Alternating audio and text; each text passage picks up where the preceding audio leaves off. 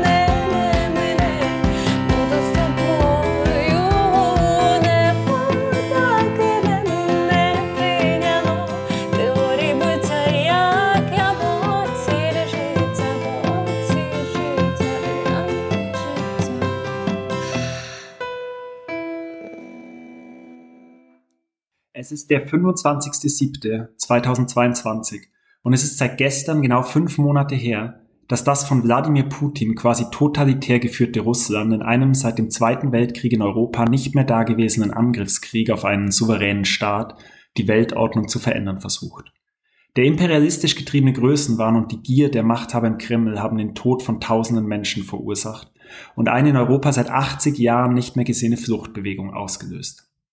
Wir möchten in dieser Episode schildern, wie wir die letzten fünf Monate gemeinsam mit Menschen, die auf der Flucht vor den Bomben Putins sind und mit Menschen, die versuchen, den Geflüchteten zu helfen, erlebt haben.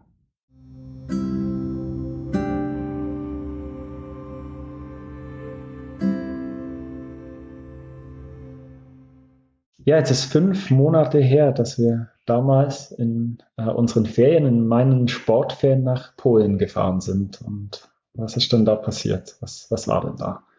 Im Februar, am 24. Februar waren wir gerade unterwegs nach Polen. Und ähm, das war genau der Tag, an dem Russland den Krieg angefangen hat in der Ukraine. Genau. Wie, wie ging es dir denn da auf der Fahrt? Ich erinnere mich, wir haben polnisches Radio gehört die ganze Zeit und Polen hatte doch eine ziemlich lange Grenze mit der Ukraine und auch eine mit Russland. Also ich glaube, es ging uns allen gleich. Wir waren alle so unglaublich unterm Schock und ähm, ich weiß noch, dass ähm, wir alle das Gefühl hatten, ähm, dass, äh, dass das jetzt ähm, unser Krieg ist. Und ähm, wir haben die ganze Zeit polnisches Radio eben gehört. Man hat äh, mitbekommen, wie die Leute ähm, aus der Ukraine flüchten, eben äh, wie sich da ähm, Hilfsorganisationen oder Menschen eigentlich Zivilisten an der Grenze aufstellen, um den Leuten zu helfen, um die Leute aufzunehmen.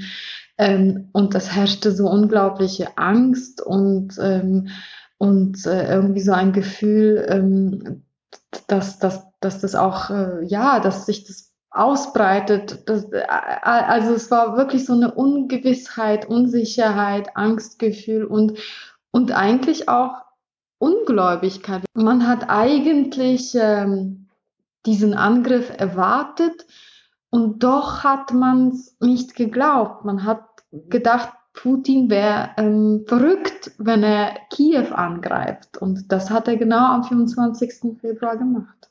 Ja, also es ist immer noch eine absolute Ungeheuerlichkeit, was da passiert ist. Und es ist seither nicht besser geworden. Also die Ungeheuerlichkeiten sind, sind immer größer. Aber damals waren wir in so einem richtigen Schockstall. Man hat sich Sorgen gemacht um die Atomkraftwerke, Mhm. an denen da unkontrolliert rumgeschossen wurde und übrigens auch immer noch wird. Man hat sich Sorgen gemacht, wie sicher ist denn Polen, wie, wie groß ist die Wahrscheinlichkeit, dass, dass der Krieg auf, auf NATO- oder EU-Länder überschwappt und, und, und alles war so ungewiss. Und natürlich ist es immer noch ungewiss, aber damals man war in einer noch viel größeren Schockstarre, als es jetzt ist. Ja, und ich kann mich noch erinnern, ähm, als äh, dann ähm, am nächsten Tag, ähm, also in Polen äh, gab's damals schon und gibt's weiterhin viele, äh, viele ähm, Bauarbeiter zum Beispiel aus der Ukraine. Ähm, und dann ähm, waren die alle weg, also sind, sind dann alle nach, äh, ähm, in, in die Ukraine zurück, um, um, um äh, zu kämpfen. Ähm, dann hieß es eben, die Männer dürfen das Land nicht mehr verlassen.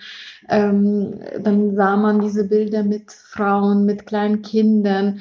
Und das war so nah einem. Ähm, also ähm, ich glaube, dieses Gefühl dieser Nähe war es, die uns, das uns so be beeindruckt hat, vor allem, glaube ich. Ja, und wir waren ja dann einigermaßen hilflos, weil wir waren zwar deutlich näher dran, als man es jetzt hier ist, geografisch, geografisch ähm, in der Schweiz, aber so richtig helfen konnte man ja nicht. Und auf einmal hatten wir Glück, weil ein Nachbar uns erzählt hat, dass er beim Umbau von einem ehemaligen Kinderheim hilft in eine Flüchtlingsunterkunft.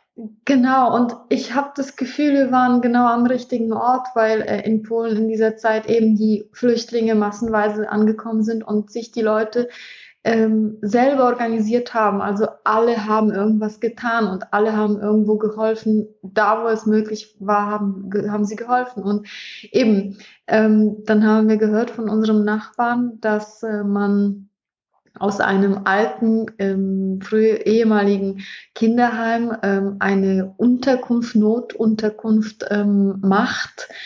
Und ähm, da sind wir mit eingestiegen.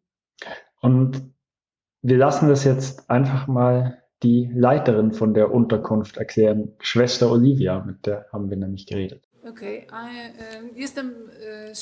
Ich bin eine. Klosterschwester, eine domu. Ich lebe in diesem E, Haus jest nas und bin auch die Vorgesetzte hier. Wir sind drei. Schwestern. E, Zwei davon sind etwas älter, bereits im Rentenalter. Ich arbeite eigentlich Äh, mit kranken. Menschen in Gliwice als Psychologin. Wir haben hier ein sehr großes Haus und wir fragen Gott die ganze Zeit, was er damit machen möchte. Und so fragen wir und fragen und als wir plötzlich 50 Betten erhalten haben, wussten wir gar nicht, was wir damit machen werden. Drei Tage später fing der Konflikt in der Ukraine an. Bereits eine Woche später kam von vielen Seiten das Bedürfnis, Geflüchtete hier aufzunehmen. Das, was jetzt hier passiert, übertrifft alle meine Erwartungen. Hier war früher ein Kinderheim und heute helfen hier unsere Kinder, die heute erwachsen sind und das mitorganisieren.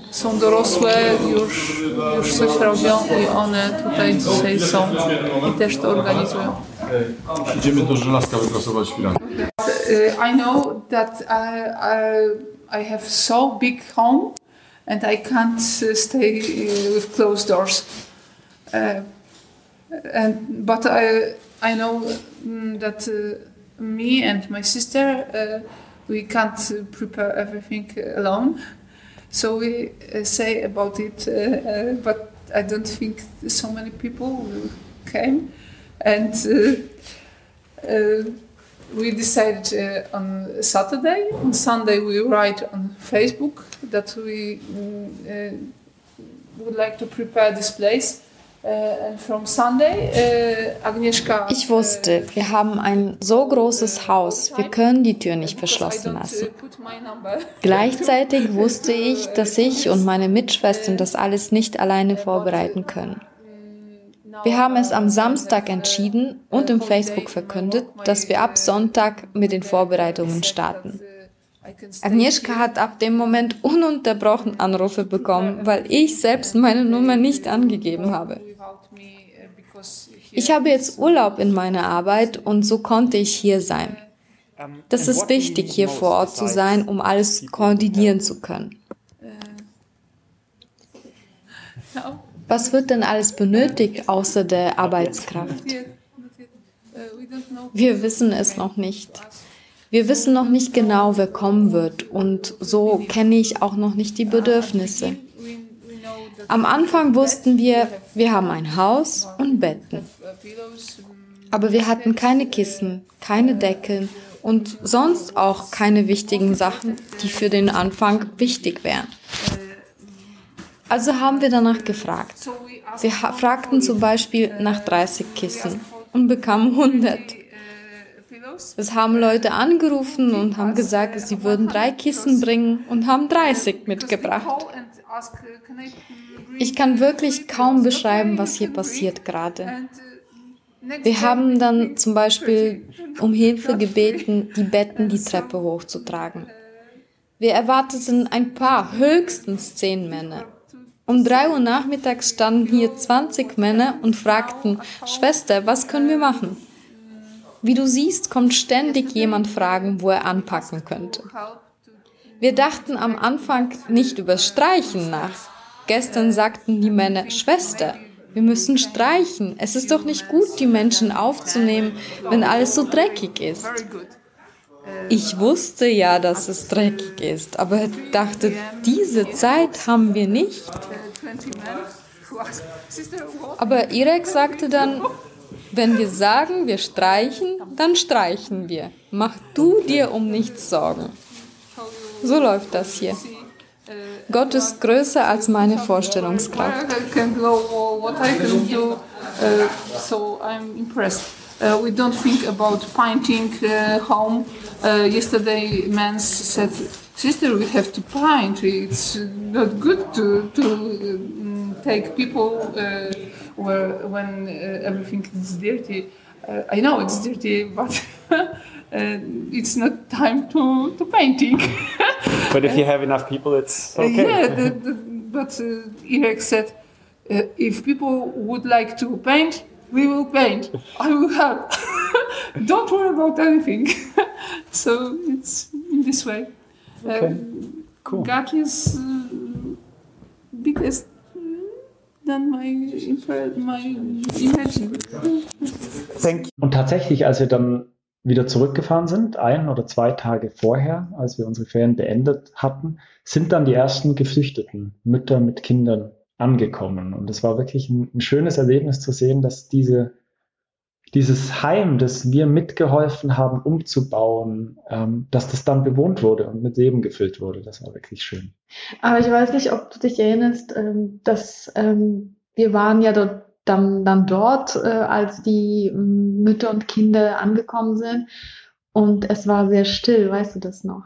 Das war irgendwie sehr still. Ähm, die, die, man hat wirklich tatsächlich ähm, gemerkt, wie, unter welchem Schock diese Frauen und diese Kinder auch stehen. Also es war wirklich ähm, trotz allem, trotzdem, dass sie jetzt dann in Sicherheit waren, irgendwie ähm, sehr bedrückend eigentlich die Atmosphäre. Die Atmosphäre war mhm. alles andere als fröhlich. Ja. ja. Ja. Aber Kinder haben schon gespielt. Sie haben das war, Kinder, das war, das war schön. Das erste, was wir gesehen haben. genau, Kinder haben schon gespielt.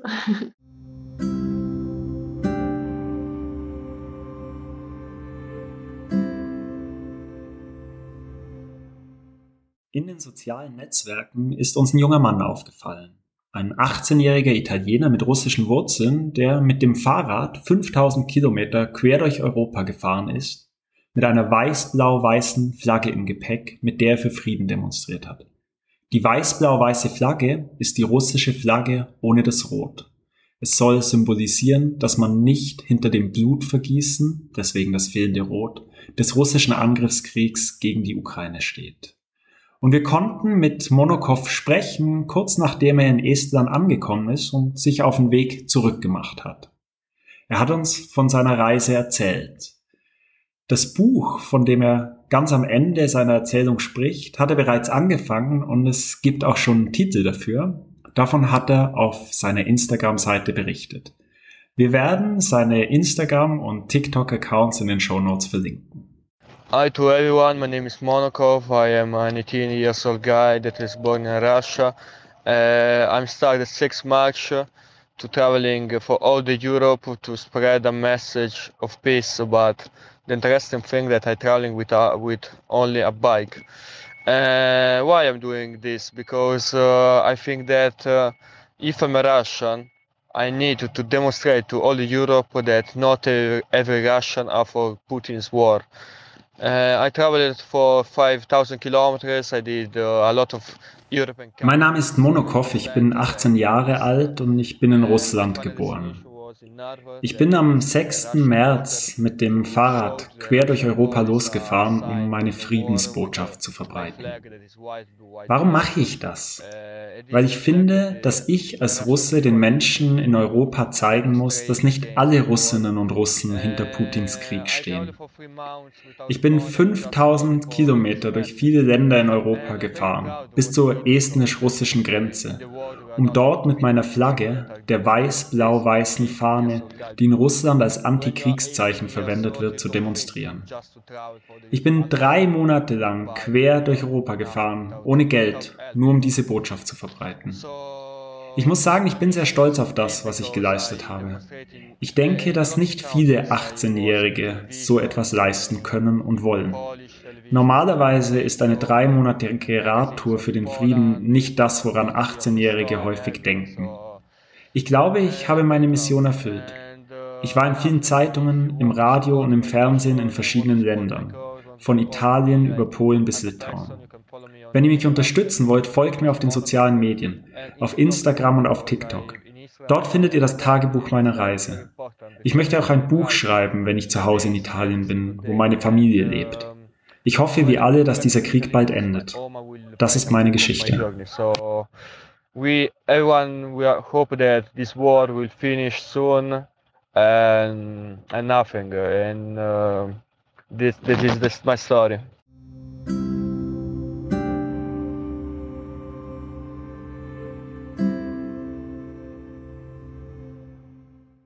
Als wir dann in die Schweiz heimgekommen sind, ist dort die Krise auch angekommen. Die mhm. ersten Flüchtlinge sind in die Schweiz gekommen. Ähm, viele Leute haben angefangen, Hilfsgüter zu sammeln, in die Ukraine zu fahren. Und ähm, ich habe da ein bisschen aus Polen die Idee auch mitgebracht, dass wir unbedingt helfen müssen. Und ähm, wir haben zusammen mit mehreren Lehrpersonen, unter anderem mit der Maria, die auch selber schon zweimal in der Ukraine war und da humanitäre Hilfe geleistet hat, also lange vor diesem Krieg, ähm, haben wir so eine kleine Organisation, so eine kleine Aktion auf die Beine gestellt, dass Schülerinnen und Schüler Sachspenden, aber auch Geldspenden anbringen. Und wir haben die dann nach Zürich gebracht zu einem Pfarrer, der die dann wiederum in die Westukraine gefahren hat, um dort ähm, Geflüchtete zu versorgen. Und es, war, es waren recht viele Sachen. Also es, es sind wirklich, sind unglaublich viele Leute haben wirklich, sehr Es war spendiert. wirklich toll, es war wirklich toll. Also mhm. was da alles angekommen ist und die Schülerinnen und Schüler haben geholfen, die Sachen einzupacken in den, ähm, in den Lieferwagen. Ich musste zweimal nach Zürich fahren und ähm, dort den Lieferwagen leer räumen. Also es war wirklich viel ähm, und das war sehr schön. Und ich habe dann auch mit der Maria ähm, geredet. Ich habe ihr ein paar Fragen gestellt und ähm, lassen wir sie mal kurz erzählen. Mir ist einfach gleich in Erinnerung gekommen, dass ich als Studentin selbst in der Ukraine mal war, drei Wochen. Ich bin da mit einem äh, mit einer Organisation mitgefahren, die den Überschwemmungsopfern, ähm, da war so eine Überschwemmung der Thais, und da sind wir nach Munkac oder ähm, Mukachevo heißt diese Stadt gefahren und dann habe ich drei Wochen auch bei einer ukrainischen Familie gelebt und das habe ich wirklich in so positive Erinnerung. Also sozusagen Ukraine, das sind total nette, offene, gastfreundliche Menschen. Ich habe selber drei Wochen dort verbracht und jetzt kommen diese Menschen zu uns und natürlich müssen wir die herzlich willkommen heißen. Irgendwie so, das war irgendwie ähm, so, ich glaube, der Anlass, so, dass das irgendwie ganz logisch ist, wenn die jetzt nach Einsiedeln kommen. Natürlich sollen sie sich äh, auch jetzt in Einsiedeln äh, wohlfühlen. Und das andere sind, wir sind halt ähm, die Stiftschule und ich finde, ähm, wir haben irgendwie auch einen besonderen Auftrag neben dem Unterricht, auch vielleicht bestimmte Werte zu vermitteln oder als katholische Schule auch ähm, ganz selbstverständlich sich um Geflüchtete zu kümmern. Und ja, dann war irgendwie das naheliegend, eine Sammelaktion in der Schule anzubieten. Auch eigentlich so im Sinne ähm, dessen, dass die Schüler dann auch so einmal das Gefühl bekommen, dass auch sie als Jugendliche auch einen Beitrag leisten können, weil alle haben sich ähm, mit diesem Konflikt beschäftigt, auch die Jugendlichen, die haben Fragen gestellt oder die verfolgenden Nachrichten.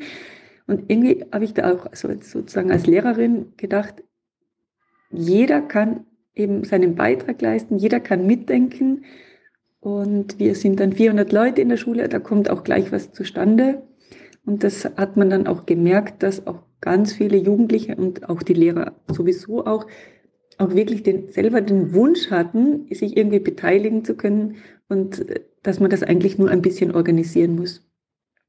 Es haben dann eigentlich fast alle Klassen mitgemacht, manche Schüler auch als Einzelpersonen, aber das war wirklich rührend. Ähm, manche Klassen sind einkaufen gegangen und haben sich dann so überlegt, also ich bin auch mit den Erstklässlern gegangen und dann standen wir da in der Migo und dann haben sie so überlegt, wenn ich in der Situation wäre, ähm, was würde ich dann brauchen oder was würde ich dann wollen? Und dann haben sie wirklich so Sachen sind dann herausgekommen, ja, vielleicht zum Beispiel ein Duschgel, das gleichzeitig ein Haarshampoo ist, weil irgendwie Hygiene ist schon wichtig, oder? Und die nächsten, nein, also ich müsste irgendwie, äh, irgendwie ein feines Essen zwischendurch haben. Und dann haben sie irgendwie was zum, also sein Essen ähm, organisiert oder nein, ein Kakao, das muss sein oder Kaffee, das brauchen die Erwachsenen oder so. Also es war ganz schön, wie sie sich da persönlich auf die Situation eingelassen haben. Und drei andere Klassen haben auch einen Kuchenverkauf an der Schule organisiert, Kuchen und Waffeln. Und da kamen jeweils 500 Franken zu, äh, zusammen. Also da haben, also das war auch total schön äh, welche Buffets da aufgebaut waren oder irgendwie vier Waffeleisen nebeneinander mit allen möglichen Toppings und so weiter. Und ganz viele haben eingekauft und das organisiert. Also ich glaube, man kann schon zusammenfassend sagen, die ganze Schule hat sich an dieser Aktion beteiligt. Also bei der Sachspendenaktion an unserer Schule haben wir verschiedene ähm, Kategorien gesammelt, die uns auch von unserem Partner sozusagen der Pfarre Lieb Frauen in Zürich angegeben worden sind als eine Art Packliste. Und zwar waren das ähm, Konserven und Lebensmittel, ähm, die haltbar sind und transportfähig sind. Dann waren das, weil es ja noch Anfang März war, waren das noch ähm, Mützen und warme Socken und Thermokleidung. Und dann vor allem auch ähm, Kindernahrung und Babywindeln. Und aus dem Bereich so Hygiene äh, waren noch so Damenhygieneartikel und dann auch so Hygiene im weitesten Sinne, äh, Duschgel, Zahnpasta, äh, Zahnbürsten und so weiter. Ähm, das ergab ähm, jeweils mehrere Umzugsschachteln. Und dann haben sich einige Leute halt äh, nicht so ganz an unsere Liste gehalten und haben dann auch Schuhe und Kleidung mitgebracht. Äh, wo uns aber explizit gesagt wurde, dass äh, das eigentlich nicht in die Ukraine transportiert wird. Das hat sich aber dann noch gut ergeben, weil wir diese Kleidung und Schuhe ja auch dann tatsächlich nicht ähm, äh, zum Transport gebracht haben und dann aber an die Geflüchteten in Einsiedeln geben konnten. Also weil im März kamen ja dann die ersten äh, Ukrainer in Einsiedeln an und wir hatten dann aber eigentlich so eine halbe Kleiderkammer voll.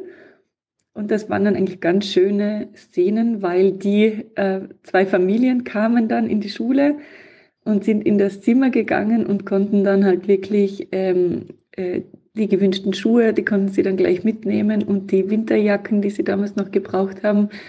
Also das war irgendwie total schön zu sehen, dass das, was wir zuerst dachten, warum geben die Leute nicht genau das, was wir ansagen, dass das dann auch sinnvoll weitergegeben werden konnte.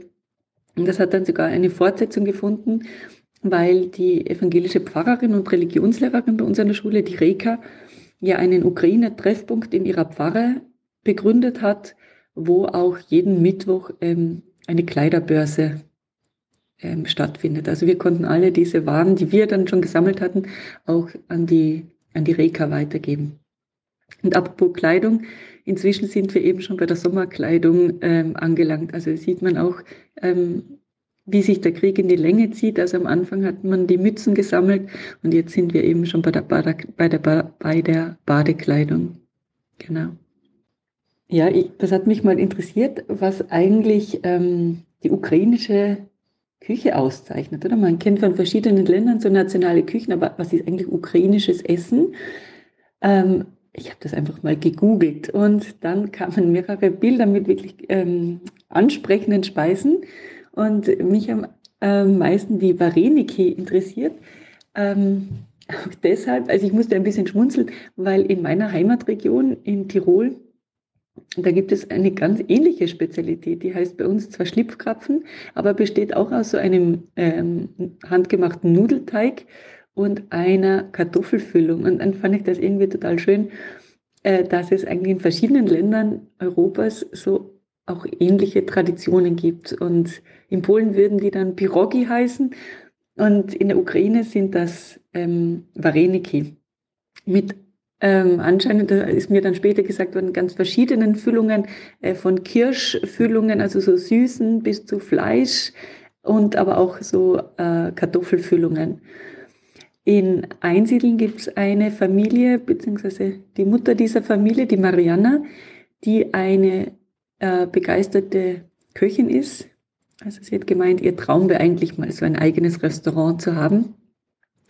Und über ihre Gastmutter habe ich dann angefragt, ob die Mariana nicht einmal für uns Lehrer ähm, Vareniki kochen oder eher zubereiten könnte. Und wir würden dann an der Schule eben so ein Vareniki-Tasting veranstalten, damit die Lehrer mal das irgendwie auch so verkosten können, mit der Option dann, äh, das vielleicht auch in Zukunft auch öfter mal zu bestellen.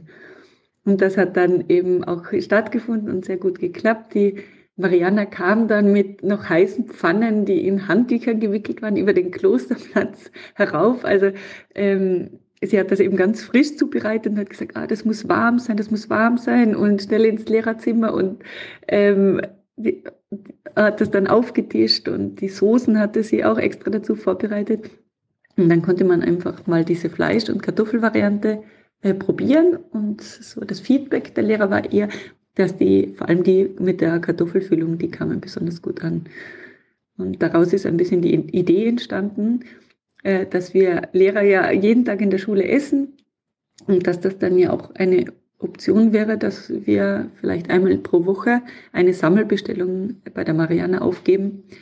Das hat jetzt eigentlich schon mehrfach äh, geklappt. Ähm, wir sammeln, wer wie viel Stück gerne bestellen möchte. Und dann kann man einfach der Marianne bei WhatsApp schreiben, ähm, bitte 70 Stück am Mittwoch ginge das. Und immer auch die Frage, ob sie überhaupt Zeit hat ähm, und Lust, also weil sie muss uns da nicht irgendwie bedienen, sondern ähm, einfach, ich, ich schreibe immer auf Englisch, if it's possible und dann sagt sie auch ganz auf Augenhöhe so, ja, an dem Tag hat sie Zeit oder da hat sie einen Behördengang oder da ähm, muss ich ähm, um den Sohn kümmern und so weiter, aber es hat eben schon mehrfach jetzt geklappt und es ist ein kleiner Start, aber ich denke, ähm, das würde man ihr irgendwie auch wünschen, ja, dass so ihr Traum so von einem eigenen Restaurant oder von ihrer eigenen Küche, dass das mittelfristig auch so umgesetzt werden kann.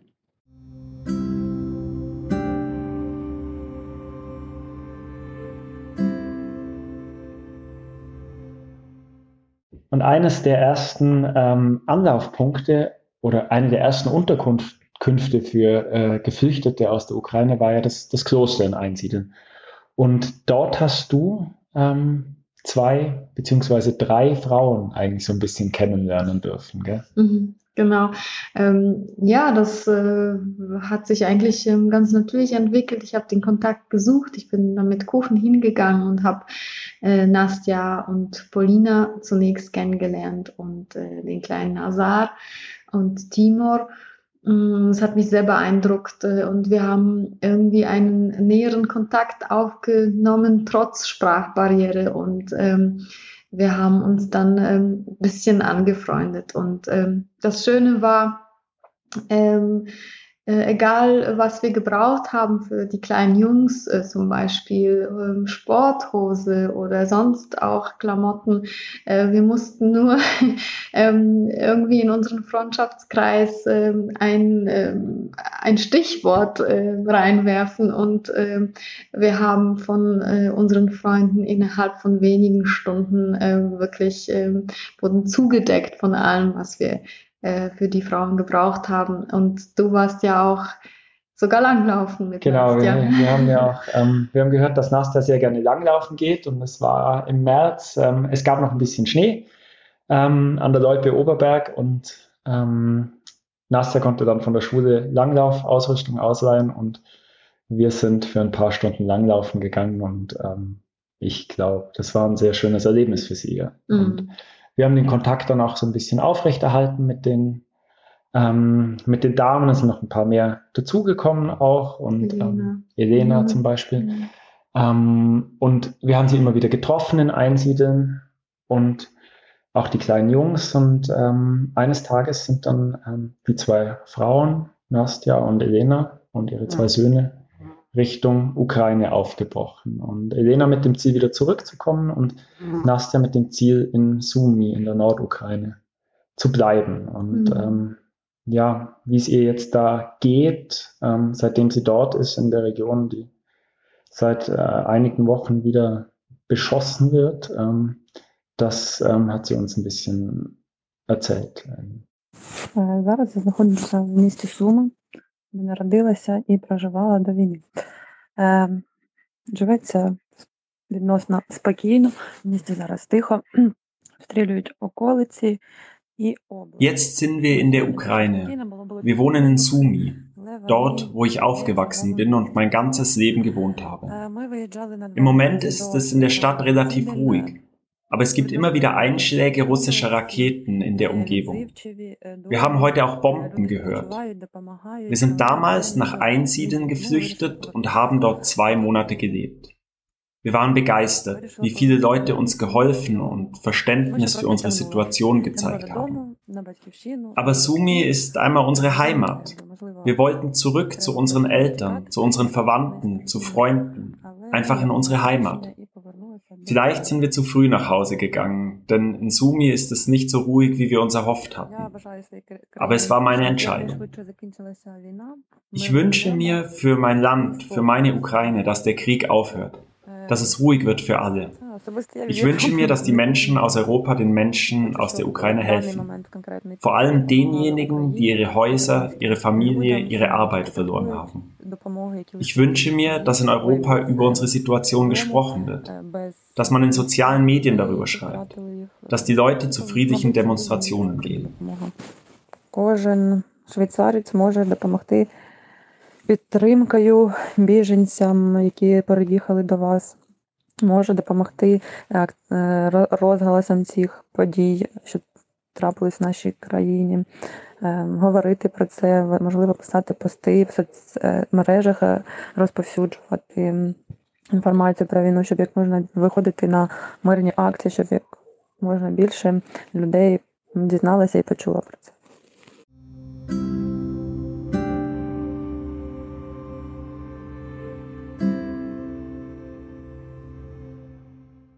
Für uns hat sich natürlich auch ähm, die Frage gestellt, ob wir auch ähm, jemanden aufnehmen sollen in unserer Wohnung. Wir haben nicht übertrieben viel Platz, aber ein Gästezimmer ist noch frei. Und relativ schnell hat sich dann über eine weitere Arbeitskollegin von mir, Jasmin, bei der bereits eine ähm, Mutter mit, mit Kind gewohnt hat, Anja und Milada, ähm, hat sich dann der Kontakt ergeben, ähm, dass wir auch eine ukrainische Mutter mit ihrem Kind aufnehmen können. Und ja, auf einmal waren Anastasia und Christina bei uns. Ja, und ähm, auf einmal ist eigentlich sehr gut gesagt, weil es war eine äh, eigentliche Notsituation. Äh, ähm, und äh, sie, wir, wir haben es am Samstag erfahren, am Sonntag waren sie hier. Ja. und ähm, ich, und das wird eine für uns alle, glaube ich, eine wirklich unvergessliche Zeit bleiben. Ja, es war, es war sehr spannend, allein schon die Ankunft. Und mhm. ähm, ja, ähm, wir haben uns dann natürlich beide sofort in, in, in, in die beiden verliebt und ähm, haben zwei sehr schöne Monate mit ihnen verbracht. Ähm, es war aber von Anfang an klar, dass es bei uns halt zeitlich begrenzt ist, weil unsere Wohnung nicht, nicht so groß ist, dass man wirklich die Privatsphäre für alle ähm, gewährleisten kann. Das ist tatsächlich so. Ähm, ja, wie durch eine glückliche Fügung hat sich dann ergeben, dass eine Bekannte von uns, Orlando, die nachher auch noch zu Wort kommen wird, die beiden ähm, im Anschluss beherbergen kann.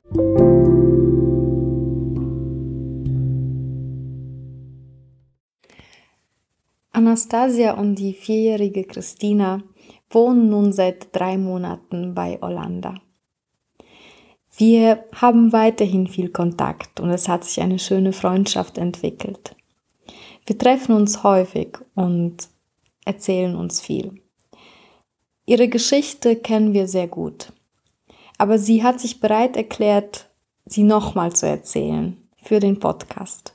Das Gespräch wurde auf einem Kinderspielplatz aufgenommen. Deswegen bitten wir, die Nebengeräusche zu entschuldigen. Sie hat uns erzählt, warum und wann sie aus der Ukraine geflüchtet ist.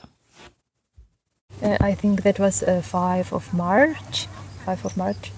Uh, the war started 24 um, of February. Uh, we was at home. That was five five hours. Um, I checked my phone and wrote uh, and um, and found the message from Vladimir Putin, and he told that we started to a uh, special operation. And after that, I called my best friend in Kharkiv. We was in Izum, and she told me that uh, she uh, she heard the weapon that was bombed, and uh, uh they he uh, she and uh, her friend, my also, also bestie, um, in in metro metro height and wait. Ich denke, es war am 5. März.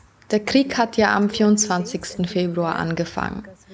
Es war um 5 Uhr am Morgen. Ich habe auf mein Handy die Nachrichten gesehen und die Information von Wladimir Putin, dass er diese spezielle Operation startet. Wir waren in dieser Zeit in Isium. Ich habe meine beste Freundin in Kharkiv angerufen und sie sagte mir, dass sie die Waffen und die Bomben gehört habe. Sie sagte, sie und meine andere beste Freundin seien im Metro und würden sich dort verstecken. Isium war damals noch ruhig die nächsten zwei bis drei Tage, aber wir wussten, dass die Soldaten auch dort kommen würden. Wir haben überlegt, wohin wir gehen sollten und entschieden uns für ein sehr kleines Dorf in der Nähe von Isium. Wir dachten, die russischen Soldaten würden da nicht hinkommen, weil es strategisch kein wichtiger Ort ist.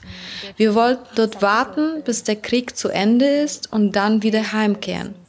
Wir haben ein paar Klamotten eingepackt. Keine besonders schöne, denn es war ein ganz kleines Dorf. Bevor wir gegangen sind, haben wir noch einige Hilfsgüter für unsere Armee gekauft und in eine Schule gebracht. Es waren unterschiedliche Produkte und darunter auch warme Socken zum Beispiel. Danach sind wir in dieses kleine Dorf gefahren. Aber dort gab es kein Wasser und wir sind jeden Tag für circa zwei Stunden nach Isium gefahren, um uns zu waschen und einzukaufen. So lebten wir etwa drei Tage. Aber dann hörten wir in der Nähe Bombardierungen und wir wussten, dass die russische Armee auch zu uns kommen wird. Jeden Tag kam sie näher und näher. Wir haben die Bomben gehört. Eines Nachts kam dann plötzlich eine Bombe und wir hörten, dass Orte in Museum bombardiert wurden. Wir waren in einem Keller. Das war wirklich furchterregend. Wir haben dann in den Nachrichten gesehen, dass es die Schule war, wo wir die Klamotten für unsere Armee gebracht haben. Es sind auch Zivilisten gestorben. Und die russischen Medien sagten, es seien nur Militärstandpunkte attackiert worden, an denen man Waffen lagert. Aber in Isium gibt es keine Waffenlager, keine Fabrik, keine. Aber es war ein strategisch wichtiger Ort, um nach Donetsk zu gelangen. Sie haben also bombardiert, um nach Donetsk durchbrechen zu können. Sie logen also die ganze Zeit. Danach waren es sehr furchteinflößende drei Tage. Die russische Armee stand vor unserem Dorf und die Bomben wurden etwa 200 Meter von uns abgeschossen. Es war sehr kalt und wir hatten große Angst. Wir dachten, dass die ukrainische Armee antwortet, aber die ukrainische Armee hatte gar keine Waffen, um zu antworten. Gar keine. Und für uns war das gut, deswegen sind wir noch am Leben. Am zweiten Tag dieser Attacke habe ich meinem Freund gesagt, dass wir gehen müssen. Ich hatte so Angst. Es war kalt, circa minus 10 Grad. Es lag so viel Schnee dort und in diesem Keller hatten wir nur eine Holztür. Die ging nicht zu. Wir drückten einen Stock dagegen, damit sie zu war. Und wir schliefen ganz nah aneinander, so dass es etwas wärmer so war. Aber nach dem zweiten Tag sagte ich, ich kann nicht mehr. Mein Freund sagte gut und fing an, die Sachen zu packen, aber ich war selber so im Schock, dass ich nur von einem Raum in den anderen gelaufen bin und nichts machen konnte. Taras, mein Freund, hat unsere Sachen gepackt und in das Auto geladen. Aber als er die letzten Sachen in das Auto eingepackt hat, ging der nächste Bombenangriff los. Und wir mussten wieder in den Keller und konnten wieder nicht weg. Am nächsten Tag warteten wir, bis die Bombenangriffe gestoppt wurden für eine gewisse Zeit. Es war immer so, circa 40 Minuten ging Bombe, Bombe, Bombe, eine nach der anderen. Und dann wieder eine kleine Pause und dann ging es wieder los. Wir haben eben auf diese kleine Pause gewartet und dann sind wir in das Auto und nach Isium gefahren. Dort haben wir die russischen Soldaten gesehen mit den Waffen. Sie haben uns aber nicht angehalten und wir sind einfach sehr schnell gefahren. Wir fuhren durch die Straßen von Isium und sahen die Zivilhäuser, die zerbombt waren. Also keine Militärobjekte, einfach zivile Häuser. Wir sind ein anderes Dorf weitergefahren, wo, noch, wo der Krieg noch nicht angekommen war. Wir waren in Dniprov die nächsten circa zwei Tage. Wir wollten abwarten, bis der Krieg vorbei ist. Wir wollten Ukraine nicht verlassen. Wir dachten, das sei alles verrückt und nicht logisch. Das kann im 21. Jahrhundert nicht wahr sein. Aber die Zeit verging. Der Krieg hörte nicht auf und immer mehr Orte waren durch die Russen besetzt. Es sind sehr viele Leute in die Gegend von Lviv gefahren. Alles war sehr teuer und Taras und ich verloren unsere Arbeit. Ich habe dann entschieden, mit Christina unser Zuhause zu verlassen. Zunächst habe ich entschieden, nach Italien zu gehen, aber dort habe ich keinen Ort zum Leben gefunden. Meine Freundin Anja hat mich dann kontaktiert und mich überredet, in die Schweiz zu kommen. Und dann habe ich Mara und Klaus kennengelernt. Mara und Klaus. I will stop it for a second and um at first that's not difficult. uh, sometimes I'm I'm thought about war and that's uh, really sad. But if I uh, if I see to the people, uh, to the landscape, to the um, nature, that's really really really a beauty place. Uh, like uh, when when Igor, my ex-husband, was there, she told me that's that's perfect. That's perfect place for live. And I think that Sweden. Ich kann das alles nicht vergessen. Manchmal denke ich an den Krieg und bin sehr traurig.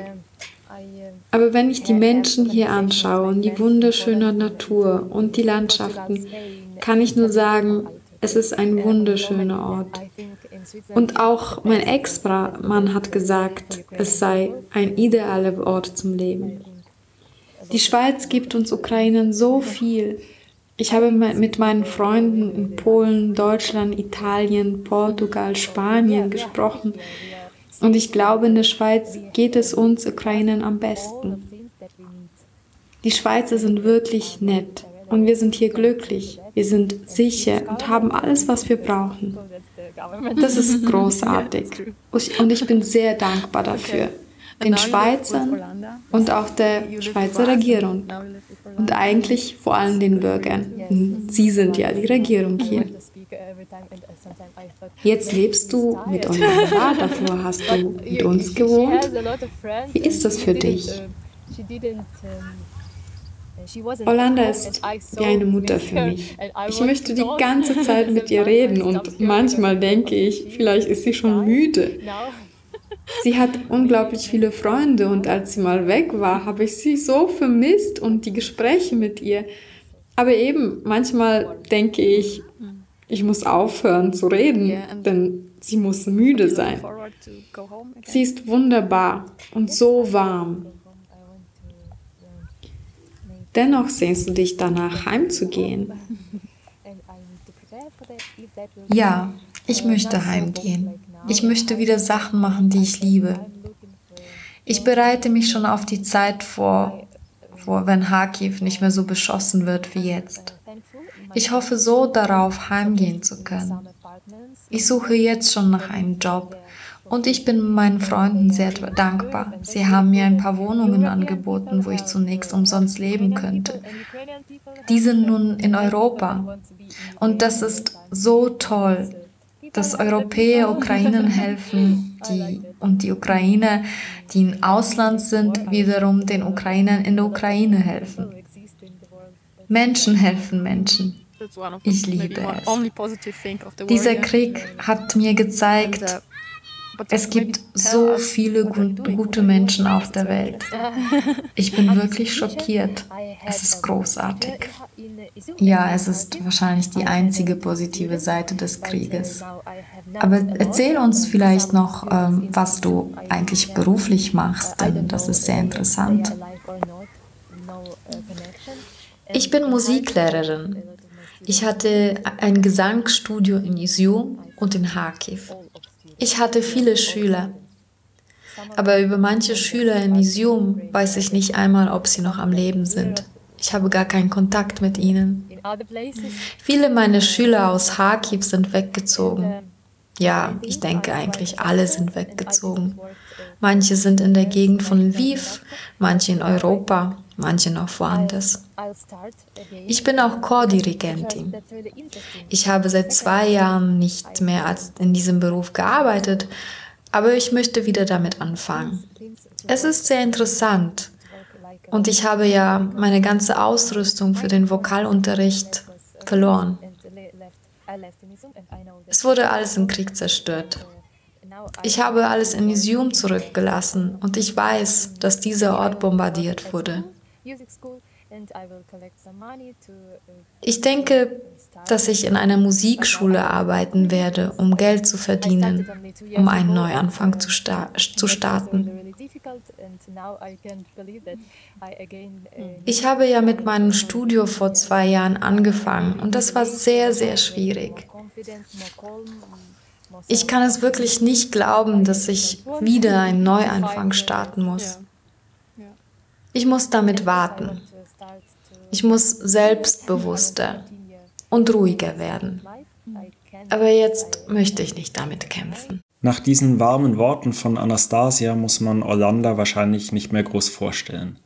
Aber wir haben sie in unserem Podcast auch zu Wort kommen lassen und man hört ganz gut, was für eine wunderbare Freundschaft sich zwischen den beiden Frauen entwickelt hat. Wir haben Orlando gefragt, wie sie denn die letzten drei Monate erlebt hat. Also, ich habe mich entschieden, als ich gehört habe, dass der Krieg ausgebrochen ist, ich bin alleinlebend und habe mich entschieden, jemanden aufzunehmen bei mir. Mein Wunsch wäre eine Frau mit einem Kind. Dann ist es ein paar Wochen gegangen, ist nichts passiert. Und ich habe eigentlich die Hoffnung schon aufgegeben, dass jemand kommt. Ich habe eigentlich mein Gästezimmer wieder normal einrichten. Dann habe ich Bekannte, die ich kenne im Dorf. Durch die habe ich erfahren, dass sie eine junge Frau mit einem Kind haben und dass sie ein Plätzchen suchen für sie. Und dann ist die junge Frau, habe ich durch andere Umstände kurz kennengelernt. Und äh, die ist dann schauen mit dem Kind und mit dem Ehepärli, mit dem Klaus und mit der Mara. Sie hat dann, sie ist eigentlich begeistert gewesen von meiner Aussicht und wie ich wohne, obwohl ich sehr abseits wohne. Äh, sie ist dann, hat sich dann entschlossen, zu mir zu kommen. Sie sind bei mir eingezogen. Ich bin sehr glücklich gewesen, dass jemand gekommen ist. Und ich habe äh, die Anastasia auch sofort ins Herz geschlossen. Sie ist sehr, sehr lieb, sie ist verständnisvoll, man kann gut mit ihr reden, sie hat ein ganz großes Herz und ist sehr herzlich. Ja, es hat für mich sehr, sehr viel Positives gegeben, aber ich habe natürlich auch gemerkt, dass ich mich sehr einschränken muss in meiner Privatsphäre. Ich habe mich aber äh, mit dem arrangiert, weil ich weiß auch, dass es nicht für ewig wird sein. Sie wird mir sicher fehlen. Sie wird mir sehr fehlen. Aber äh, es ist eine wunderbare Schule gewesen, auch für mich, dass ich auch in meinem Alter weiß, was ich habe. Sie hat mir das immer wieder gelehrt. Sie hat mir immer wieder gesagt, wie schön die Schweiz ist. Und sie hat mir einmal gesagt, wo der Herrgott das Paradies erschaffen hat, hat er die Schweiz gemacht. Und ja, vielleicht ist das für uns Schweizer einfach selbstverständlich leider. Aber äh, sie hat mir das sehr bewusst gemacht, wie ich lebe und wie gut es mir eigentlich geht. Aber fehlen wird sie mir sicher.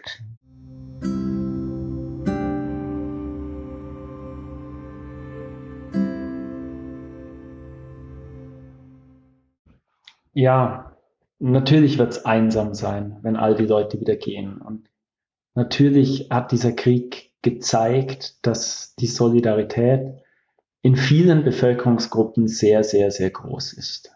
Und das war eigentlich wunderschön, das zu sehen.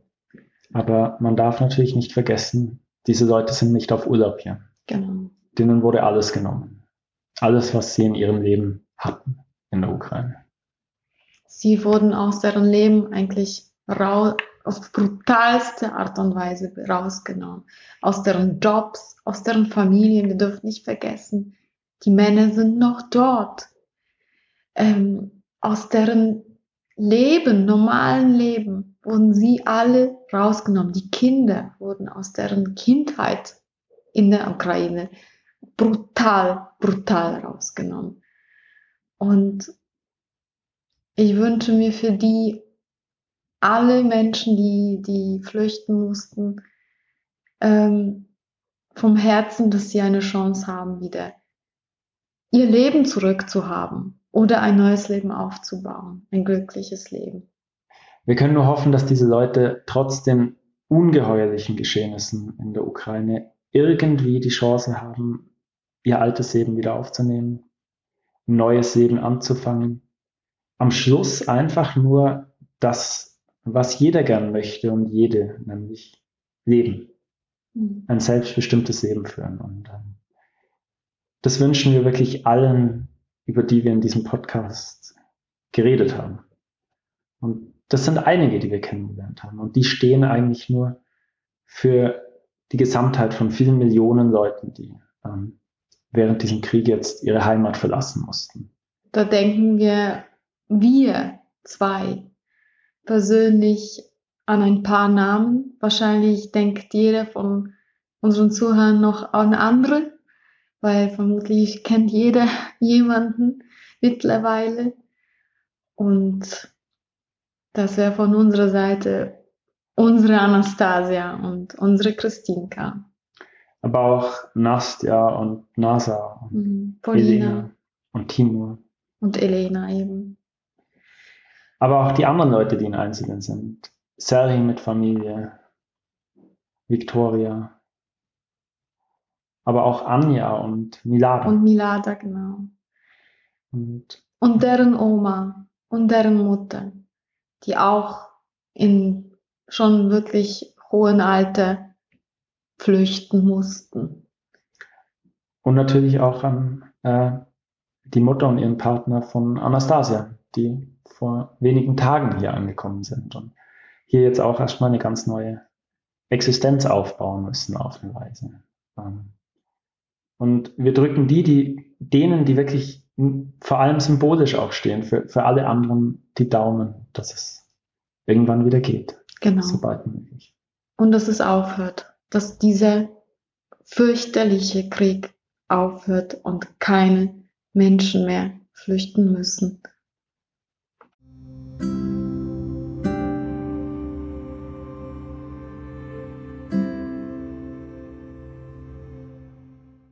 Wir möchten uns bei vielen Leuten bedanken. Bei Schwester Olivia, bei Maria, bei Anastasia, bei Nastja, bei Olanda, bei Monokov für ihre Beiträge, bei Anastasia für die wundervollen Lieder, die sie eingespielt hat, bei allen Geflüchteten aus der Ukraine, die uns die Augen geöffnet haben und uns geholfen haben zu erkennen, was Solidarität eigentlich wirklich bedeuten kann. Und natürlich bei allen Menschen, die sich solidarisch mit allen Opfern der Aggressoren aus Russland zeigen. Wir können nur hoffen, dass diese Solidarität noch lange anhält und auch noch in für uns schwierigen Situationen Bestand hat. Wenn wir uns um einen Winter Sorgen machen, in dem die Lebensmittel- und Energiepreise steigen, dann sollten wir mindestens für einen Moment innehalten und an die Menschen denken, die gar keine Heizung und gar keine Lebensmittelgeschäfte haben, in denen sie einkaufen könnten, weil sie direkt oder indirekt von diesem Krieg betroffen sind. Wir sollten auch bei der Solidarität nicht nur auf Sicht fahren, sondern sie sollte ein integraler Bestandteil unserer Lebensweise sein.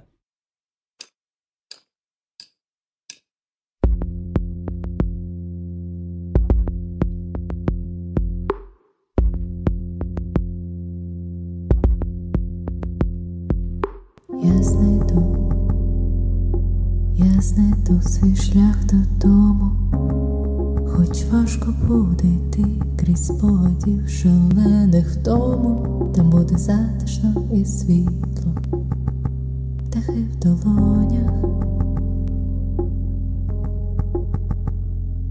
неначе в снах, мене чекає шлях додому, батьківський погляд.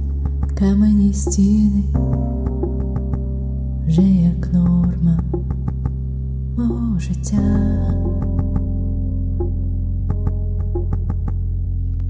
Шлях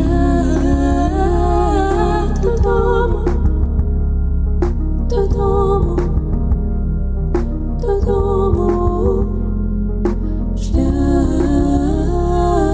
додому, no more.